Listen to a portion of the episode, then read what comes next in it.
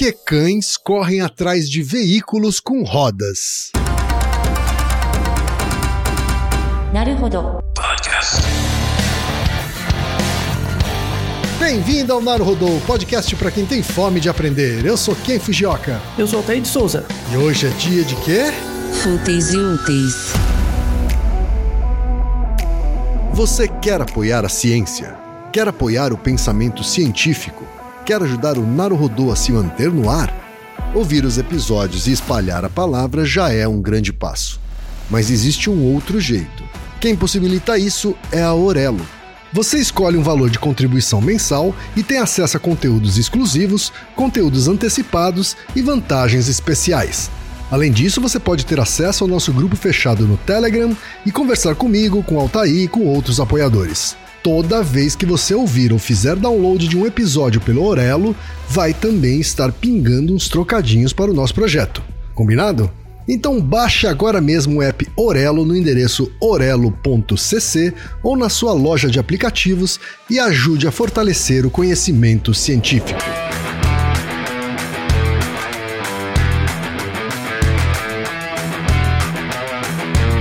E chegamos ao momento Alura. Querido ouvinte, querido ouvinte. Você quer dar um verdadeiro mergulho no mundo da tecnologia? Migrar para uma nova carreira? Aprofundar-se nessa carreira? Então assine a Lura agora mesmo. Você vai estudar, praticar, discutir e se aprofundar em uma plataforma que respira tecnologia. Na Alura, você terá acesso completo ao conhecimento, onde e quando você quiser, com novos cursos todas as semanas. E ainda tem vantagem: ouvinte Naruhodô tem desconto especial. Mas para isso é preciso acessar a seguinte URL, anota aí, alura.com.br barra promoção barra Naruhodô. Nesse endereço, além do desconto especial, você vai conhecer histórias reais de transformação de pessoas que estudaram na Alura. Então, repetindo, acesse alura.com.br barra promoção barra Naruhodô.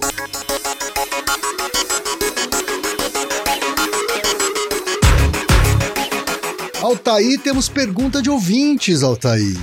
Uma pergunta cotidiana. Eu não sei se você lembra quem, mas tem. Depois fui fazendo um compilado, tem vários episódios que falamos de animais, em geral. Verdade, verdade. E, e alguns que falamos sobre especificamente cachorros. E esse é mais um episódio que entra nessa seara, que na verdade é uma, um comportamento muito comum. Todo mundo já deve ter visto o cachorro correr atrás de alguma roda. E aí temos ouvintes que finalmente prestaram atenção nisso e resolveram é, perguntar a respeito. Temos uma pergunta de 2023 e uma desse ano, 2024 já. Pessoal que se deu bem porque fez as perguntas recentemente já vão ter um episódio respondendo, é isso, Altair? Pois é, pois é.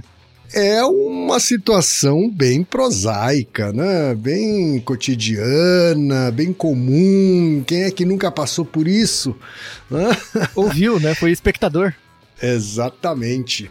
O primeiro e-mail, Altair, veio da Heloísa Moraes, que é de Recife, Pernambuco, Altair.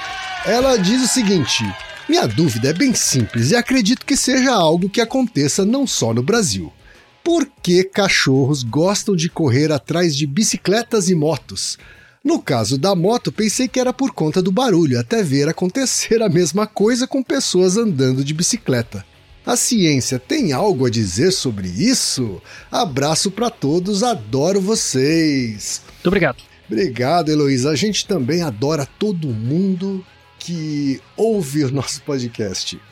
E temos também a pergunta do Vinícius de Assis Silva, que é biólogo, é natural de Itabuna, Bahia, mas está morando em Curitiba, Paraná. E ele diz o seguinte: Olá, amigos do Rodô, como é que vocês estão? Estamos bem, não é, Altair? Estamos Isso. vivos e lutando.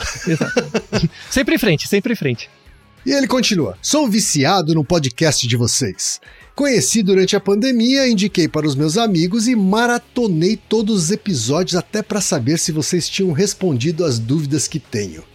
Olha só. É, esse é um exemplo, hein? Esse é um exemplo de ouvinte. A gente recebe muitos e-mails de, de, com perguntas que já foram respondidas anteriormente, né? Tanto é que a gente responde com o episódio, né? É verdade. Aí vai uma das minhas dúvidas. Vocês já pararam para pensar por que os cachorros correm atrás de bicicletas? Eu ando bastante de bicicleta na cidade e isso já ocorreu várias vezes comigo. Certa vez fiz um teste. Eu sempre passava por um trecho dentro da universidade no qual eu tinha uma casa de cachorro. De longe ele já percebia e vinha correndo toda vez que eu passava. Um dia eu fiquei atento e quando percebi que ele vinha correndo, parei a bicicleta. Para minha surpresa, ele parou também. Não entendi nada e segui em frente. Já vi vários vídeos de cachorros perseguindo motos, carros e até pessoas de patins. Antes eu achava que eles faziam isso por medo, por achar que entramos no território deles ou algo parecido. Mas então vi um vídeo no Instagram no qual um cachorro aguardava atrás de um carro o motoqueiro passar para persegui-lo. Ele parecia alegre enquanto fazia isso e suas pernas estavam inquietas. A partir disso, comecei a achar que os cachorros perseguem os veículos por causa da ansiedade. Desculpa pelo e-mail longo e parabéns por ensinar conteúdo científico da melhor qualidade de forma didática. A gente aqui agradece a sua audiência, Vinícius, e também o seu e-mail que uh, demonstra que uh, observou muito bem o fenômeno, né, Altair? É, é, não é à toa que ele é um biólogo, né? Que tá terminando doutorado em entomologia.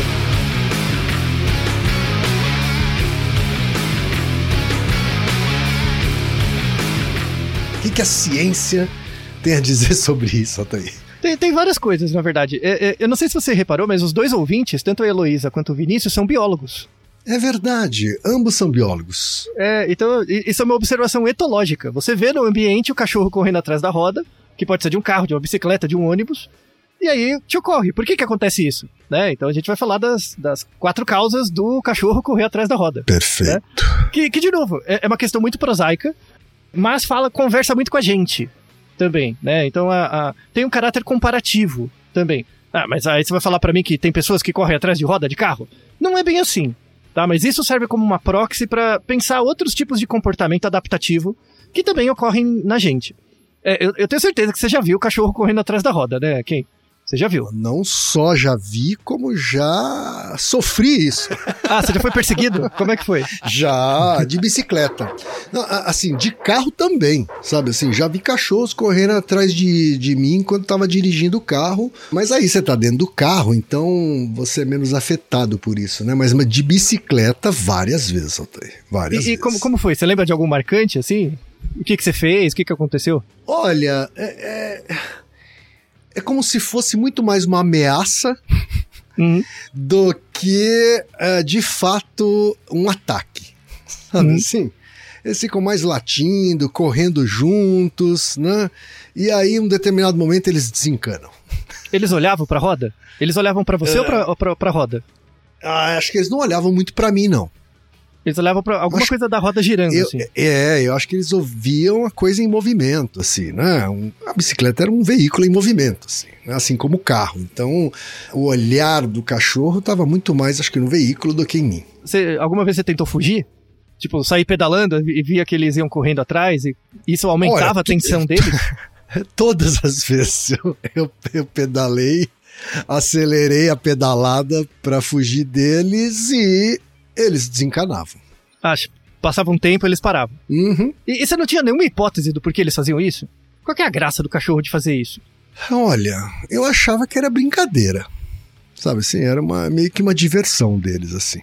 E já aconteceu com você de vir um cachorro e vir uma tropa de cachorros? Uma horda? Sim, as, as duas opções, assim, né? Tanto um cachorro isolado quanto uma pequena matilha. Isso. É interessante isso, porque, assim, isso não acontece só no Brasil, é, é no mundo todo, tá? Onde tem cachorro e tem rodas, vai ter o cachorro correndo atrás da roda, tá? Uhum. E, e, por que, que eu tô falando roda e não veículo? Porque é o foco dele, é a roda, mesmo, girando, tá? Uhum. É, é a pira da roda girando. Nos Estados Unidos, por exemplo, é muito comum o cachorro correr atrás da roda. Acontece igual aqui, né? Cachorros soltos, principalmente. E se, mesmo que você tenha um, um cachorro em casa, às vezes dá cinco minutos no cachorro ele quer correr atrás dos carros. Tá? Certo. E aí, eventualmente, eu já vi cachorro correndo atrás de ônibus, da roda do ônibus. Uhum. Você acha que não pode dar ruim? Né? Sim, de ser atropelado, sim, enfim, sim. tal. Acontece. Quando eu tô dirigindo o carro, inclusive, esse é o meu receio, assim, né? De machucá-los. passar por cima, né? Sem querer, porque o, Sim, ca- o é. cachorro não tá muito aí, né? Ou ele se enrolar na, na- no paralama, sabe? Sim. E, e enfim. É, enfim, pode acontecer, né? E, e tem registro, já aconteceu, claro. Eventualmente, o bicho vem lá desesperado atrás da roda, ele se enrosca na roda. Claro. Mas, por exemplo, quem, ó, aqui no Brasil a gente não tem dados, assim, obviamente não tem dados disso. Mas quando você procura, por exemplo, no norte dos Estados Unidos e no Canadá, existe cachorro que corre atrás de rodas de veículos, tá? Mas existe lobo que corre atrás de rodas? Você acha que tem um Não lobo? sei. Você tá andando numa Eu estrada, eu, por eu- exemplo. Eu, nunca vi, né? Mas assim, eu imagino que poderia acontecer, sim. Então, no norte do Canadá, né, eu tive a sorte de fazer viagens de carro pelo norte do Canadá, assim, né, tem, tem as regiões mais frias e, e tem lobo, né, eventualmente. Aham. Assim, eu já vi cachorro correndo atrás de roda, mas lobo nunca. Lobo não faz isso. Não faz. Ele não corre atrás da roda. Não faz. Não. Né? Nenhum outro Eu canídeo, chutei errado, porque eu achei que poderia acontecer facilmente. é, nenhum outro canídeo que não seja o cachorro corre atrás de rodas de veículos. É uma coisa do cachorro, especificamente. Aí você vai perguntar, mas por quê? Né? Eu, eu estou explicando desse jeito em homenagem aos nossos dois ouvintes que são biólogos. Então tem que fazer a descrição etológica de um Certo. comportamento e ver se esse co- comportamento acontece em, em outro, outras espécies ligadas àquela espécie que você está observando. Então o único canídeo que corre atrás de rodas é o cachorro. Tá. É, é, lupus, lobo, é, não faz isso. Você já viu gato correndo atrás de roda? Nunca, nunca observei isso, não. Então parece que é, que é um comportamento muito específico desse grupo, né? Os cachorros domésticos, assim, parece muito comum. E então parece que é um, é um comportamento estereotipado de, um, de um- uma espécie específica que não acontece muito em espécies aparentadas ou próximas, tá? E aí, aí a ideia é estudar, tipo, a- a- as motivações, né, ou, ou as, as causas, né, desse comportamento. É interessante porque, assim, quando, quando você vai estudar a literatura por trás do que por que cachorro corre atrás de rodas, você não acha. Isso é interessante, parece que não é um comportamento sistematicamente estudado na literatura científica, né? Porque é uma coisa meio cotidiana e cientista se preocupa com outras coisas. Eu acho isso idiota, né? Então leva um, leva um tempo é, é, para você achar o, o, é, é, o lugar certo, assim, né? A, a, a, a conexão entre o comportamento de correr atrás de carros com um comportamento que, deve- que é estudado pela área acadêmica formal, Tá. que é ligado a isso. Aham. né? E aí a gente é, é, chega, chega num ponto aqui do episódio que tem ligação com é, é, dois episódios que a gente gravou, que são, pra mim, pelo menos, são dois dos episódios mais polêmicos, né? Que é o 380 e 381 sobre por que temos animais domésticos. E nesse episódio a gente fala da diferença entre bem-estar animal e direito animal, e todas as modificações que organismos domésticos, por serem domesticados, é, sofrem, né? E aí te- tem uma hipótese que depois foi corroborada, né? Vou mostrar evidências disso, que parece que um- uma das causas, aí a causa eficiente, a causa eficiente do porquê o cachorro corre atrás de carros, ou rodas de carros, ou bicicletas, ou o que quer que seja, é, é- isso é um coproduto de uma característica que nós humanos desenvolvemos nos cachorros por seleção artificial. Hum. Então, por exemplo, quando a gente domesticou o cachorro, né, a gente do- domestica por meio de cruzamentos. Vai cruzando os Sim. cachorros lá com uma certa característica para chegar mais perto de alguma coisa. Perfeito. E aí, eh, um, um coproduto disso, desses cruzamentos diferenciais, é despertar no cachorro a vontade de correr atrás de rodas. Mas fala, ma- mas qual que é a vantagem? De, de- o, que, que, você, o que, que você seleciona né, quando o cachorro correr atrás da roda? Claro que você não vai cruzar cachorros para ver qual é o melhor corredor atrás de rodas. A ideia não é essa, tá? Mas o comportamento do cachorro de correr atrás de rodas é ligado a, a um comportamento evolutivo muito importante, que é o comportamento de caçar, de buscar presas, tá? E aí, assim, aí tem muita literatura, porque é um comportamento etológico muito comum, né? Buscar presas não, não é só visto em, em cachorro, mas também fenídeos, é, é, gato, leão, tigre, até rato, coisas do tipo, né? Até ave, né? Tem esse comportamento de presa. Então, o comportamento do cachorro de correr atrás de rodas é uma exadaptação desse comportamento mais primitivo de busca por presas Tá. tá? Busca por comida, ou presas, ou coisas do tipo, né? E aí, é, quan- quando você vai estudar esse comportamento de busca por presas, você vai ver que esse comportamento ele é, ele é estereotipado, ele tem partes, né? Então, um organismo que busca uma presa, ele tem os seguintes comportamentos. O primeiro é a busca, que é a orientação. E aí, eu- é, é, quando eu for descrever isso, lembra quem da, da- de, um- de uma vez que o cachorro correu atrás de você. Seja no carro ou na bicicleta, tá? Tá. Então, o que, o que, que seria? Você tá vindo de bicicleta, isso tem muito a ver com a descrição do nosso ouvinte Vinícius. Você lá passa todo dia, todo dia tem o desgraçado do cachorro. Aí você Uhum. já sabe, né? Então o que acontece? Você tá vindo de bicicleta, você já vê que o cachorro olha pra você, né? Ou pra bicicleta. Então é a busca, é a orientação. Ele se orienta para o alvo, né? Aí depois tem a, a perseguição. O que, que seria a perseguição? Ele começa a andar devagar, né? Assim, é, você tá vindo de bicicleta, ele começa a andar devagar, vai se inclinando pra isso, né? Uhum. Até o momento que dá um, um cinco minutos ele corre. Aí a corrida, que é o ataque, né? A corrida. Depois tem a mordida, a dissecção e o consumo, tá? E isso em relação à presa, né? Qual é a diferença do comportamento de busca por presas entre canídeos e felinos, né? Hum. O, o canídeo, ele passa mais tempo na busca, ele fica olhando, né? Ele passa pouco tempo na perseguição, assim, pouco tempo assim, tipo, meio que medindo. Sabe o gato, quando ele, ele vê a presa, ele vai indo devagarzinho? Uhum, ele, ele uhum. vai medindo, né? Vai indo devagarzinho pra Sim. chegar perto. Essa seria Sim. a perseguição. Ele fica ali, né? O cachorro, ele faz uma perseguição pequena, né? Então ele só se inclina, mas depois ele corre. Aí a corrida é grande. O gato é o contrário, Uhum. né? Ele tem uma perseguição grande e a corrida pequena. Certo. Tá? Ele, ele tenta correr, pô. Então ele chega o mais perto que puder pra dar o bote, né? Então, são variações, né? E ele é mais discreto, né? O felino é mais discreto. É, e isso tem a ver com a técnica também, né? Porque no caso da a, a, mo- a mordida do cachorro, ela é a, a mordida do cachorro é mais forte, em geral. Então ela gera mais dano, né?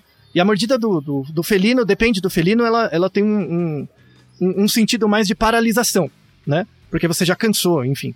Né? Aí depois tem a dissecção, que aí, aí é a técnica de destrinchar a presa e tal, e depois comer, né? O consumo. Esse comportamento de descrição, né, de busca por presa, a gente vê em vários organismos, varia um pouco a proporção de cada parte, né? O que que acontece? E aí é uma discussão super interessante, que tem a ver com a domesticação animal mesmo, e o coproduto desadaptativo disso, né? Como é zoado ter pet, né? E a gente volta de novo no, no episódio lá, o 380 e 381.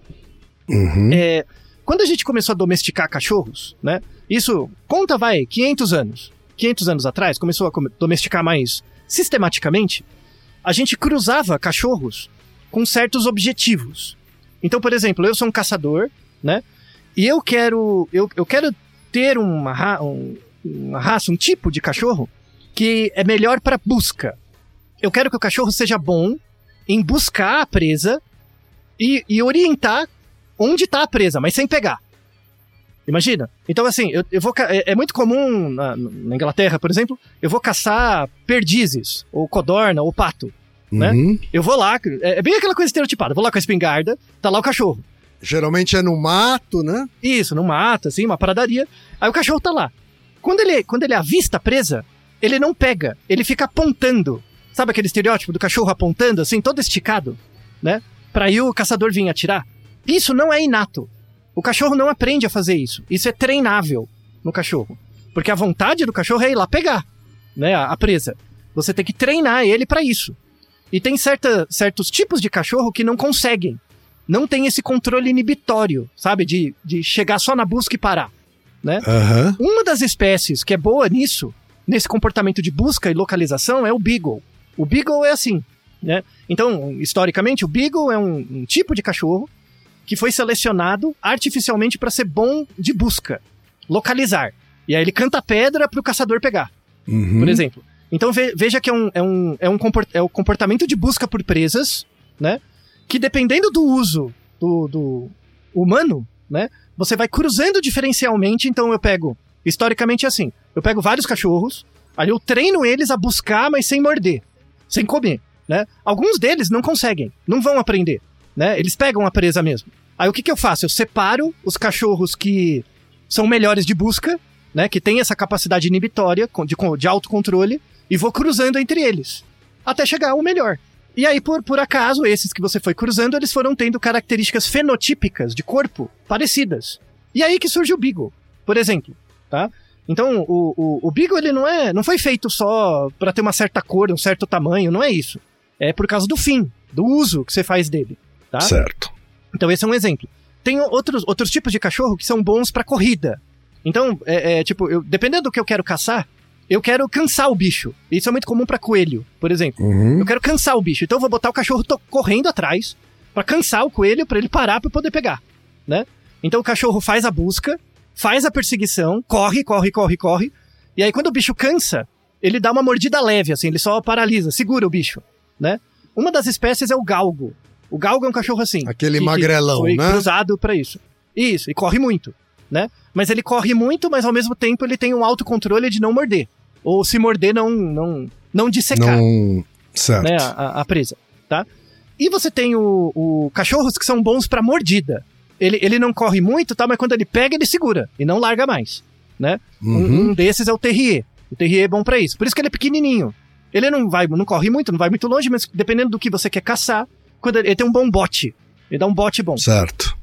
E aí, aí veja, ve- ent- então veja, ó, é, é um comportamento adaptativo, que é a busca por presas, porque se você não, não caçar, sendo um organismo carnívoro, se você não caçar, você não sobrevive. É um comportamento adaptativo que tem partes. Essas partes, por seleção artificial de uma entidade senciente que vê aquele organismo como um, um produto e não como um organismo em si, né? Você molda por seleção diferencial para um certo fim, né? Então é meio que uma, entre aspas, uma engenharia biológica, sabe? Tá. Porque a- a- eu, eu seleciono aquele organismo pelo fim, né? Não é muito diferente de você fazer seleção artificial de milho, de trigo, de feijão, por exemplo, cruzando as plantinhas, né?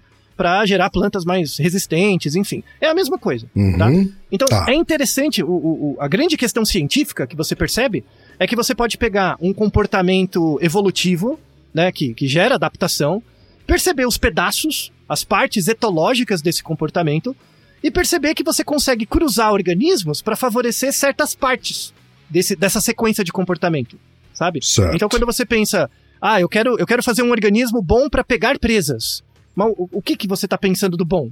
Ele é bom para correr? Depende da presa. Tem presa que você tem que correr muito. Tem presa que você tem que ter um bom bote. Tem presa que você tem que só apontar onde ela tá, porque aí o caçador pega. Sabe? Uhum. Então você consegue, entre aspas, customizar o cachorro em função do fim. O cachorro não vira um produto? Não é igual um carro que você customiza? Só que ao invés de, de colocar pedaços no carro, você só vai cruzando. Assim, é interessante saber que isso acontece, que você consegue fazer seleção diferencial de passos de comportamentos complexos. Isso é muito interessante. Só que mostra que a gente usa isso para um fim zoado, né? E aí tem, tem um artigo da, da Science que saiu no final do ano passado, muito interessante, que, que reforça isso, né? Que mostra que, entre aspas, que não é espécie, mas os tipos de cachorro, né? Eles são fenotipicamente diferentes. Tem cachorro grande, cachorro pequeno, de cores e tal, né? Tal. Mas, e, e a gente, a gente é um viés nosso, humano. A gente tem tendência de achar que cachorros de tipos diferentes ou de raças diferentes têm temperamentos diferentes. Isso é uma mentira. Não é verdade. Esse artigo da Nature, é, da Science, ele é muito bom para mostrar isso. Que, por exemplo, se você pega labradores, pega vários. Uhum. A, a- a gente tem uma representação social de que labradores são cachorros calminhos. Isso, ou alegres, né? Ou Isso, é, são tranquilos, assim, bom, pra- bom para crianças. É, coisas Uhum. assim, né? Eles têm mais variabilidade entre eles, dentre eles, do que entre raças.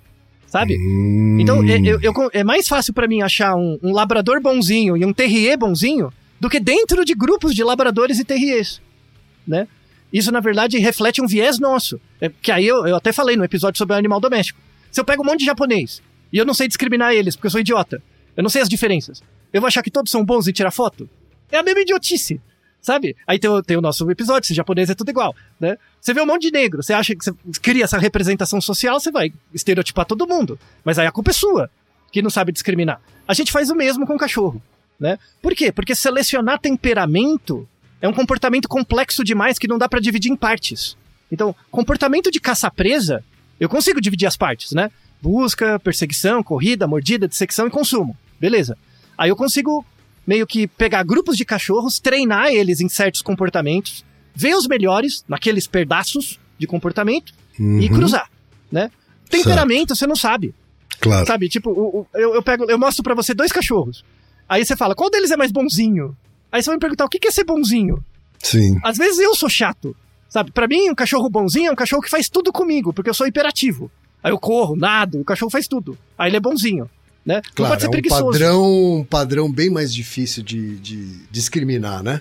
E, e que é dado pelo agente. Que é dado por, por você que é dono dele. E não vem Claro. falar que é, é tutor. Tutor, o inferno. Você é dono daquele. Porque ele é um produto.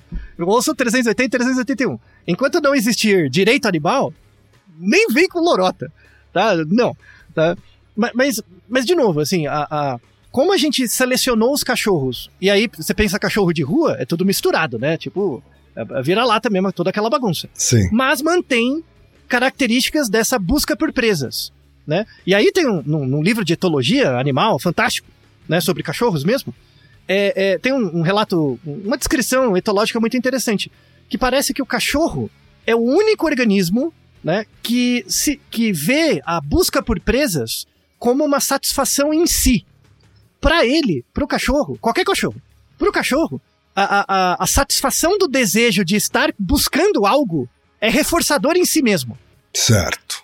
Então, se Ou você um... seja, ou seja, então eu não tô totalmente errado ao dizer que aparentemente ele tá brincando, assim, né? Porque Isso, ele, ele tá gosta. de fato se entretendo com aquilo. Isso, isso, é. né? Assim como tá ele vai atrás de uma bola, né? Assim como ele vai atrás de uma É. bola, né? E traz de volta e acabou, né? Ele não, não vai nem comer aquela bola. É, então, o, o, o cachorro é o único que tem satisfação com isso. Uhum. Ele- ele- isso reforça ele mesmo. Sabe? Então ele gosta de correr atrás de coisas que passam correndo. Eu, eu diria que o ser humano é um outro, né? Então, mas aí é importante, aí é importante separar esse, esse drive de correr atrás de coisas assim estereotipadamente da brincadeira. Brincadeira é diferente, né? Aham. O uso é diferente, então é, é muito interessante que tem, tem cachorros que têm uma tendência a correr atrás das coisas. Tanto é que você tem que controlar ele. Sem É, porque ele- objetivo nenhum, né? Nenhum. Muitas vezes sem objetivo nenhum, só pelo Isso. prazer de correr atrás e buscar. É, aí, aí é importante, assim, é, é pensar o que que é essa palavra prazer. Porque quando você pensa, ah, eu tenho prazer em jogar futebol. Quando você pensa nisso, o prazer humano, né? Você tá pensando num planejamento longo. Uhum. Então, ah, eu gosto de jogar futebol, então eu vou mudar os meus comportamentos pra ter chance de jogar futebol, porque eu gosto. Uma Uhum. coisa assim, né? Certo. Pro cachorro, não. É mais um, um- um interruptor. Tem um estímulo do ambiente, baixou o carro, ele vai. Ele não pensa. Ele vai. É por isso que morre, que é burro, né? E se, se mata, né? E joga embaixo do carro. Mas é, mas é busca mesmo, porque é, a- a- o alvo precisa estar em movimento, né, Altair? Isso, ele tem que estar não- passando. Ele não, ele não corre atrás de um- uma moto parada. Isso. E, ou e de aí, uma bicicleta parada. é, e quando o carro vem em direção a ele, ele fica mais animado pra correr do que quando tá por trás dele. Se ele tá anda- andando na rua e o carro passa por trás dele, ele até vai, Sim. mas não é tão legal. O negócio é quando o carro tá vindo, porque tem a busca. É verdade, é verdade. Já tá mirando ali no carro, aí quando o carro passa, ele Uhum. plau, vai atrás. Ele já começa a latir quando vem, vê o carro chegando. Isso. né? E aí- aí- espera o carro ficar pelo menos do lado dele pra ir começar a busca. né? Exatamente. Exatamente. Então, e aí você vê o, o peso da domesticação. Que inferno. É, é legal, assim, é interessante de ver, mas tem um lado sombrio, tem uma sombra disso. Porque Uhum. aquele cachorro, pega um cachorro de rua qualquer, tá? Aquele cachorro nasceu num contexto que não tem caçadores. Não, não, não, não tem isso. Mas ele, ele já tem imprintado no material genético dele a tendência a fazer isso. E, e alguns são bem é, estereotipados, assim, que é exatamente o que você falou. Ele espera o cachorro tá do lado, o carro tá do lado, Uhum. pra correr. Que é exatamente a postura do caçador. Certo. Então, quando o caçador tá do lado, ele acompanha. Sabe? É exatamente a mesma coisa. É fantástico. E é triste, né? Por quê? Porque é mais forte que o cachorro. É mais forte que o organismo. Sabe? Uhum. É- é- e aí você vê que ele não foi eh, selecionado para atender expectativa, é, pressão seletiva nenhuma para favorecer a, a sobrevivência dele. Ele foi selecionado pelo egoísmo humano. Pura e simplesmente. Claro. Né? E ele não tem escolha. não- é, é tipo, é mais forte que ele, é um drive muito forte. Veja que interessante, Ken. Em poucas gerações de cachorros você já faz esse tipo de seleção e controle. Né? Não é à toa, e isso foi feito muito na Inglaterra, não é à toa que é o berço da eugenia. Né? Porque se você consegue selecionar cachorros tão bem para certos comportamentos, por que, você não vai fazer isso com gente? Né? Uhum. E- e- entende? Que é zoado? Pro cacete. Né? Bem zoado. É, então, só que aí qual que é a diferença entre fazer isso com cachorro e com gente, né? É, os dois são zoados. Os dois são zoados, tá? No caso do cachorro, o uso que você vai ter do cachorro são para coisas comportamentais fáceis de descrever. Eu quero um cachorro para caçar. Ele vai lá, pega e traz. Ou vai lá, pega e aponta. Ou pega e segura. Uhum. Beleza, né? Quando você pensa em gente, e eu quero relacion- relacion- é, selecionar a raça superiora, percebe que não é um comportamento, é uma coisa complexa? Você Claro. não vai selecionar. Tipo, é, é zoado, não faz nenhum sentido. essa discussão é muito importante, assim, o cachorro corre atrás da roda por conta de uma seleção artificial que a gente fez para um outro fim, que como não tem objetivo último em reprodução, ficou desadaptado no cachorro, Sim. sabe? E, e- aí ele, ele expressa esse comportamento em coisas desadaptativas mesmo, que é ficar correndo atrás de carro, né, de roda. Uhum. É Uhum. interessante do ponto de vista cultural, pra quem não conhece a etologia da coisa, mas como etólogo, tipo, quando toda vez que. E agora eu, eu mostro o lado triste disso. Toda vez que eu vejo um cachorro correndo atrás de uma roda, pra mim, como etólogo, pra mim, eu penso assim: a humanidade falhou. Porque é um comportamento muito forte do cachorro. Não é assim, ele tem satisfação em correr atrás do- do- da roda. Uhum. Mas não quer dizer que ele tem planejamento, não quer dizer que ele tem controle direto sobre isso. Você tem que adestrar ele pra controlar. E nem todos conseguem. Verdade. Sabe? E aí é por isso que tem cachorro que você tem que andar na coleira o tempo inteiro. Não dá pra deixar solto. Porque se passar um carro maior ou com mais barulho, ele não aguenta. Sim. E vai mesmo. E a culpa é do cachorro? Não, a culpa é nossa. Agora, você falou da roda, né? É porque tá na altura dele, assim? É isso? Tá mais próximo da altura dele? Tem isso, mas tem um- uma coisa mais que ela gira. Tá. E aí tem, tem um efeito interessante. Sabe rodas de carro que tem uns aros? Uhum. É, aros. Tem uns aros diferentes, assim, que quando a roda gira, ela gera um efeito de paralaxe, que parece que a roda tá girando ao contrário. Sim. Sabe? A, a roda tá devagar girando, quando ela pega uma certa velocidade, dá uma ilusão perceptual. Nossa, o Verdade. cachorro fica doidinho com isso. Doidinho, maluco, Uhum. pirado. Com isso. Ele adora essas rodas que dão esse- essa paralaxe nele também. Ele fica doidinho. Sei. Tipo, é viagem LSD do, do cachorro, é isso. É ver lá a roda ao contrário. E aí é interessante, tem eh, mostras etológicas disso. Que o, o carro tá lá correndo, aí o cachorro ac- acelerado tá do carro. Aí quando ele chega na roda e o carro para, a ilusão acaba. Aí ele, ele buga. Tipo, o que aconteceu? Porque ele quer pegar a ilusão perceptual, não a roda. Claro, claro. É? Aham, Então, Mas é, é, é- é legal, mas eu, eu me sinto mal, eu acho muito triste. Sabe? Mostra que a gente falhou. Sabe? É, é- é- é muito triste. E aí, é- isso é uma explicação da causa final evolutiva. Então, por que cachorros correm atrás de rodas? A causa final é porque isso foi selecionado a partir do, do treinamento e da seleção artificial desses cachorros para caçar. Né? Para o Uhum. comportamento de, pre, de, de caçar, né? busca por presas e a nossa seleção artificial deles. Então, Certo. seria, seria uma causa final real se isso gerasse maior sucesso reprodutivo do cachorro. Então eu, eu ensino pra você um comportamento, você aprende, esse comportamento aumenta o seu número de filhos, aí ele é adaptativo. Uhum. Tá. Certo. Pra gente, é, é assim, pensando no pool genético, é uma causa final, por quê? Porque a gente adotou o cachorro, a gente, a gente, o cachorro é doméstico. Então esses cachorros que, que têm esse uso e fazem esse uso bem, eles vão sendo selecionados e sobrevivendo. Né? Então a, a, a causa final permanece. Mas não por causa da, da, do ambiente, é por causa da gente. Se a gente sumir, esses cachorros somem todos. Tá? É, é- é to- to- totalmente desadaptativo. Uhum. Então é uma causa final meio, meio anômala, assim, né? A causa eficiente do cachorro correr atrás de carros tem a ver com essa disposição que o cachorro em especial tem de se satisfazer com o próprio desejo de correr atrás de algo.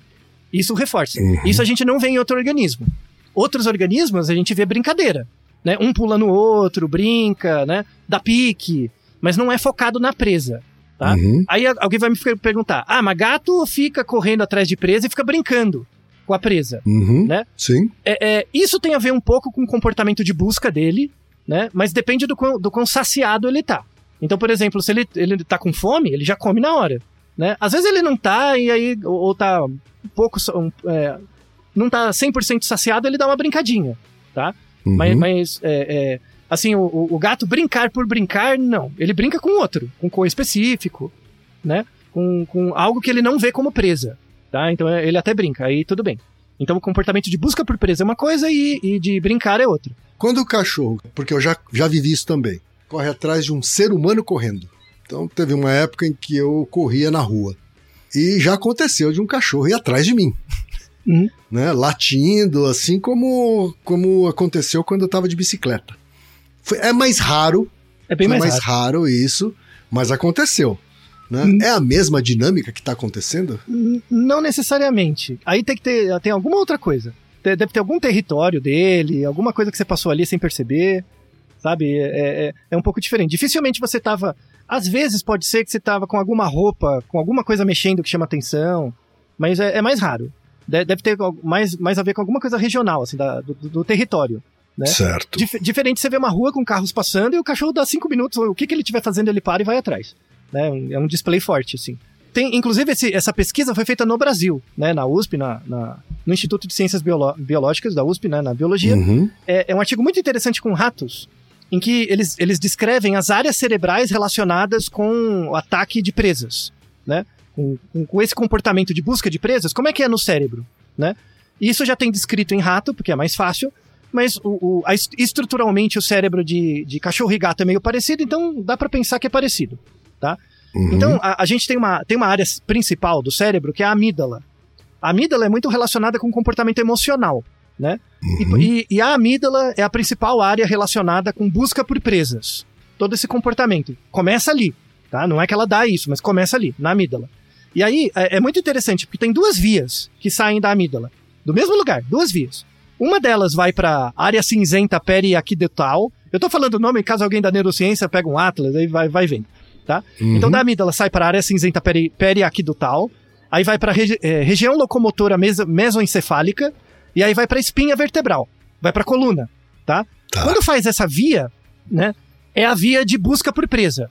Então quando o rato tem essa via ativada, ele começa a buscar presas, Tá. tá? E aí, e aí eles fizeram um experimento fantástico, que é assim, no caso do rato, eles conseguem estimular o cérebro do rato com um eletrodo. Então eles localizaram essa via, né? Colocou um eletrodo, um fio bem fininho no cérebro do rato ali, e apertou um botão, que dava um, um, uma- um pulso elétrico que ativava essa via. Então imagina, o rato tava de boa, fazendo qualquer coisa, de repente apertava aquilo, ativava essa via, o rato começava a buscar coisas.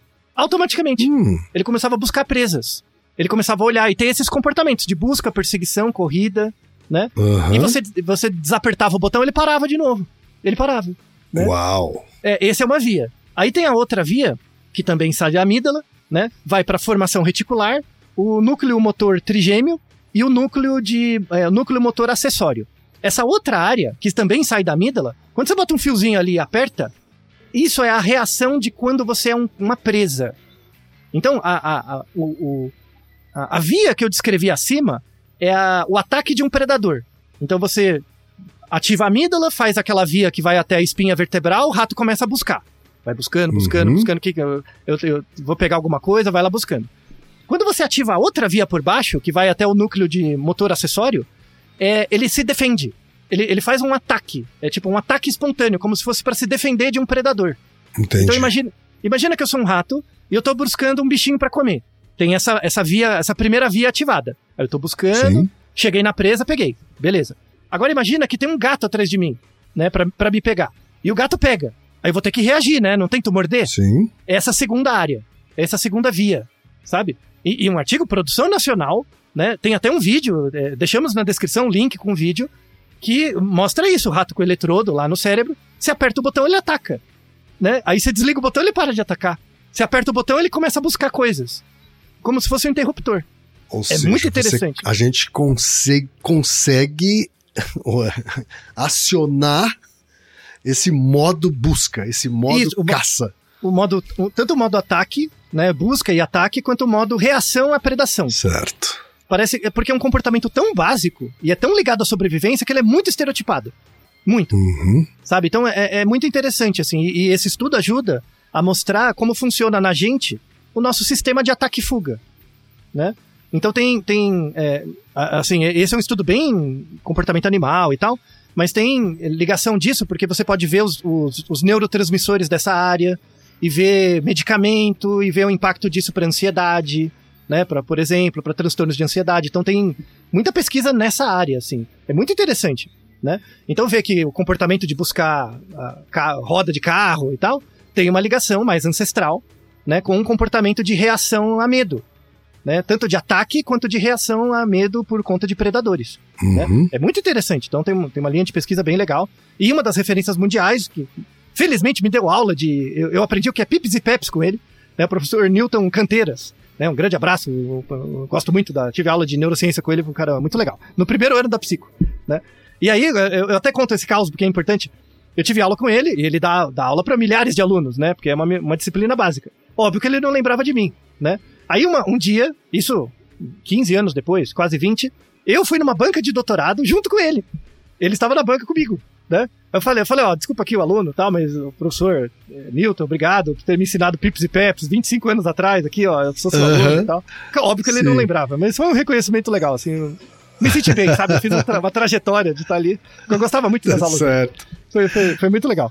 né? E ele tem Aham. esse trabalho, né? Ele estuda especificamente circuitaria de medo Tá. toda essa circuitaria né, de medo e as suas aplicações. É muito interessante. É, é, e aí, encaminhando para a parte final do episódio, então quem? Pensa lá, o cachorro correndo atrás da roda, deu para ver que é esse negócio meio estereotipado, assim, o cachorro não planeja muito, ele vai. Uhum. É, tem- até o, o Vinícius contou, né, que ele, viu um caso de o cachorro ficava esperando atrás, a moto passar para correr atrás, né? Sim. Isso é quando o, o cachorro já tem um certo aprendizado, né? E, e ele percebeu que aquele comportamento gera satisfação nele. É, é- é Uhum. meio parecido com jogar o pauzinho e o cachorro trazer, ou a bolinha, coisas do tipo. O cachorro se auto-monitorou, ele se auto-adestrou, sabe? Porque Sim. é interessante pra ele. Aí, no caso desse cachorro, é brincadeira. Dá pra dizer Tá. que ele vê como uma brincadeira mesmo. Mas não dá pra dizer que aplica pra todos os cachorros. Pra muitos deles é um reflexo. Tipo, o cachorro nem controla, ele sai e vai Uhum. né? E aí que onde Tá. se acidenta também, tá? É, Você acha que esse comportamento de correr do cachorro correr atrás da roda é um instinto? É, eu quase usei essa palavra, inclusive, para definir o que você descreveu. Hum. né? É, eu diria sim que é um instinto, já que ele nem pensa e simplesmente vai atrás, né? Isso. Então, a- aqui a parte final do episódio é uma discussão interessante, que tem a ver com dois episódios que a gente gravou há um tempo, que é o 188, 198 e 199, que é sobre instinto materno, né? Se existe instinto materno. No primeiro episódio desse, de- desse episódio duplo, é, é um episódio inteiro dedicado à definição de instinto, que é uma bagunça, né? Na literatura e tal, mas a gente deu uma arrumada lá. Assim, como é que a gente define instinto, né? Instinto é uma inclinação inerente de um organismo vivo para um certo comportamento complexo, tá? Uhum. Então, instinto é uma inclinação inerente, o organismo nasce, de um organismo vivo para um certo comportamento complexo. Correr atrás de uma roda pode ser meio besta, mas é um comportamento complexo, envolve o organismo como um todo, enfim. Sim. E aí tem as características do instinto, né? O instinto tem que ser automático, pá, né? Deu vontade, vai, né? Automático, irresistível, tem que aparecer em algum, algum momento fixo da vida. Então você acha que o cachorro filhotinho já corre atrás da roda? Você já viu um filhote Hum. correndo atrás da roda do carro? Não. Não, Não. então, é a partir de um certo ponto, né, de maturidade que aparece, tá? Sim. Em- o- outra característica importante do instinto, ele tem que ser iniciado pelo ambiente. Então o cachorro não sai correndo do nada, tem que ter o ambiente, tem que ter a roda, né? Sim, Só sim. ativa quando tem a roda. Em movimento, é, em movimento. Em movimento, isso. tem que ser universal naquela espécie, e aí todos os cachorros têm uma vontade, assim, de correr atrás da roda, né? Né, é, não depende de aprendizagem, assim, é, é, essa vontade do cachorro de ir atrás da roda não depende de aprendizagem. É que depois ele vai modulando, porque ele vai indo, vai indo, vai aprendendo, né? Aham. É, e é modelável. Tem alguns cachorros que têm mais vontade, outros têm menos, tá? Então, respondendo sua pergunta, o comportamento de, do cachorro correr atrás de carros, pela definição de instinto que a gente fez no episódio 198, é um instinto. É um instinto. E aí volta a, a, a, a sombra de novo, né? A gente conseguiu, e, e pensa, a gente, tudo bem, a gente a, a- a domesticou cachorros há, vai, 15 mil anos, né? É bastante tempo. Uhum. Mas pensa esse comportamento de, de modelar o comportamento de busca por presas, pra caçar. Não é muito tempo, tá? Se der 500 anos, é muito. Porque tem livros em inglês, né, na, na Inglaterra mesmo, livros de como adestrar o cachorro pra essas partes do, da- do, do caçar. Uhum. Né? Uhum. Isso, vai, vou chutar alto, tem 500 anos, né? Em 500 anos, a gente conseguiu modelar um organismo tão bem e, e mudar o- o- a estrutura gênica dele por seleção artificial. A gente não ficou fazendo por seleção artificial, não, por cruzamento diferencial. A gente não fez nenhum teste genético, né? Pra ver o poder disso, do cruzamento diferencial. Pois é, isso me chamou bastante atenção, assim, porque é, se você considerar a história da humanidade, ou a história da, da- né, do, da- do planeta Terra, é um nada, né? 500 Isso, anos você afetar dessa forma, assim, o evolucionismo. Não, não, não, e colocar como um instinto mesmo. O organismo já nasce com isso pronto. Coisas que Uhum. instintualmente em outras espécies são selecionadas em milhões de anos, a gente conseguiu Sim. na casa de centena, duas centenas de anos. É impressionante. É impressionante, assim. E não, e não tô dizendo do lado positivo. É impressionante é do ponto de vista perigoso, é ruim. impressionante, impressionantemente perigoso, né? E sim, sim, por quê? Porque, na verdade, você seleciona o organismo para fazer uma tarefa sua. Sim. E quando você não tiver mais lá, esse organismo vai ficar desamparado. Ou seja, você, quando você for extinto, ele vai junto, Verdade. também. Uhum. sabe? Então, é, é terrível, é zoado, zoado mesmo, assim. E aí, conclamo todo mundo, quem não ouviu, ouviu o episódio 380, 381 sobre animal doméstico, que é zoado, Uhum. sabe? Então, Sim. tudo bem, tem, você vai ver na internet, tem lá o vídeo do cachorro correndo atrás da roda, todo mundo dá risada e tal, tal, tal. Toda vez que você vê esse vídeo, perceba que tem uma sombra atrás, sabe? Isso mostra que a gente falhou. E, e do mesmo jeito que a gente faz isso pro cachorro, a gente faz isso pros nossos pares, Uhum. tá? Pros nossos iguais. É que o que a gente quer dos outros humanos não é um comportamento tão estereotipado que dê pra selecionar em 100 anos. Uhum. Tá? Mas se fosse, porra, é, é só pegar a época da escravidão. Quando você selecionava negros, por exemplo, para ter mais compleição física ou uma certa habilidade, teve tentativas disso também. Sim, sim. É que, não, é que não durou tanto tempo. Não durou tanto tempo pra. Mas se a gente conseguiu com esses organismos, a gente podia gerar esses tipos de inclinação comportamental também. Ou não, não durou tempo suficiente, né, para fazer essa. Mas você tinha, né, assim, aquela coisa de. eh, eh, bom, se ele não resistiu à viagem da Já- África isso. até a América, então já joga no mar. né? Complicado, já né? Faz, já faz parte da, da seleção. Isso. Então é, é, é- é terrível. sabe? É- Complicadíssimo, é. Como, como etólogo, Uhum. isso me bate, sabe? E, e, de novo, porra, se você é biólogo, graduado, e aí eu falo para nossos dois ouvintes biólogos, se você é biólogo, fez uma biologia boa, assim, estudou primeiro ano, seleção natural, você tem que ficar bolado com o pet. É pra você ficar meio bolado com o pet, assim, é, é para você, quer ter o pet? Pode ter o pet. Tenha o pet com, com dissonância cognitiva.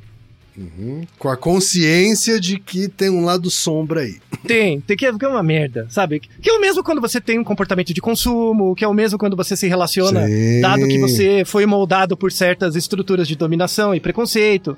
E todo esse tipo de autovigilância é sempre importante, né? E esse é mais um episódio que traz essa questão. Você vê um comportamento que você julga como engraçado, desadaptativo, que você não entende por quê, Uhum. Mas ele foi criado por um fim que hoje não existe mais, né? E é por isso que ele é desa- desadaptativo. E aí a culpa não é do cachorro, é nossa.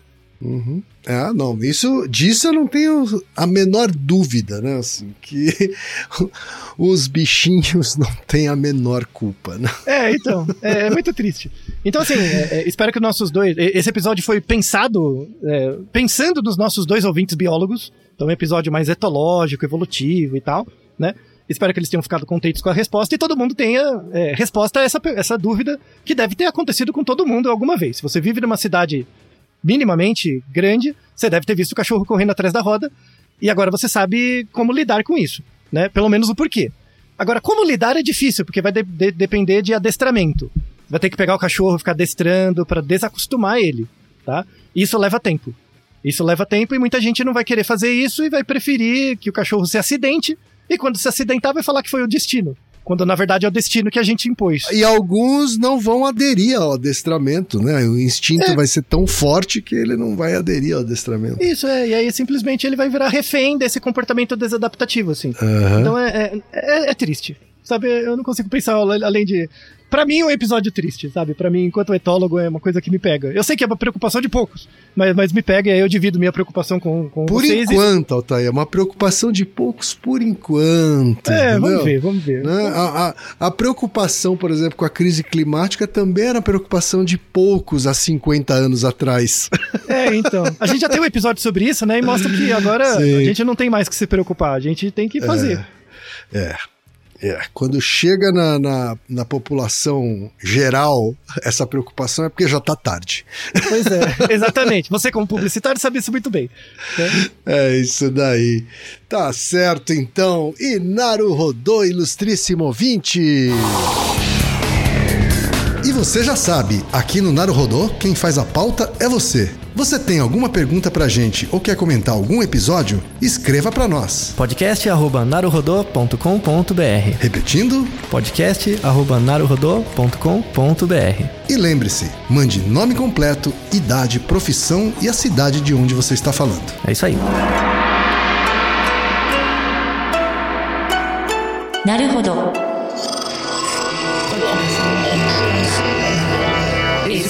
podcast é apresentado por b9.com.br.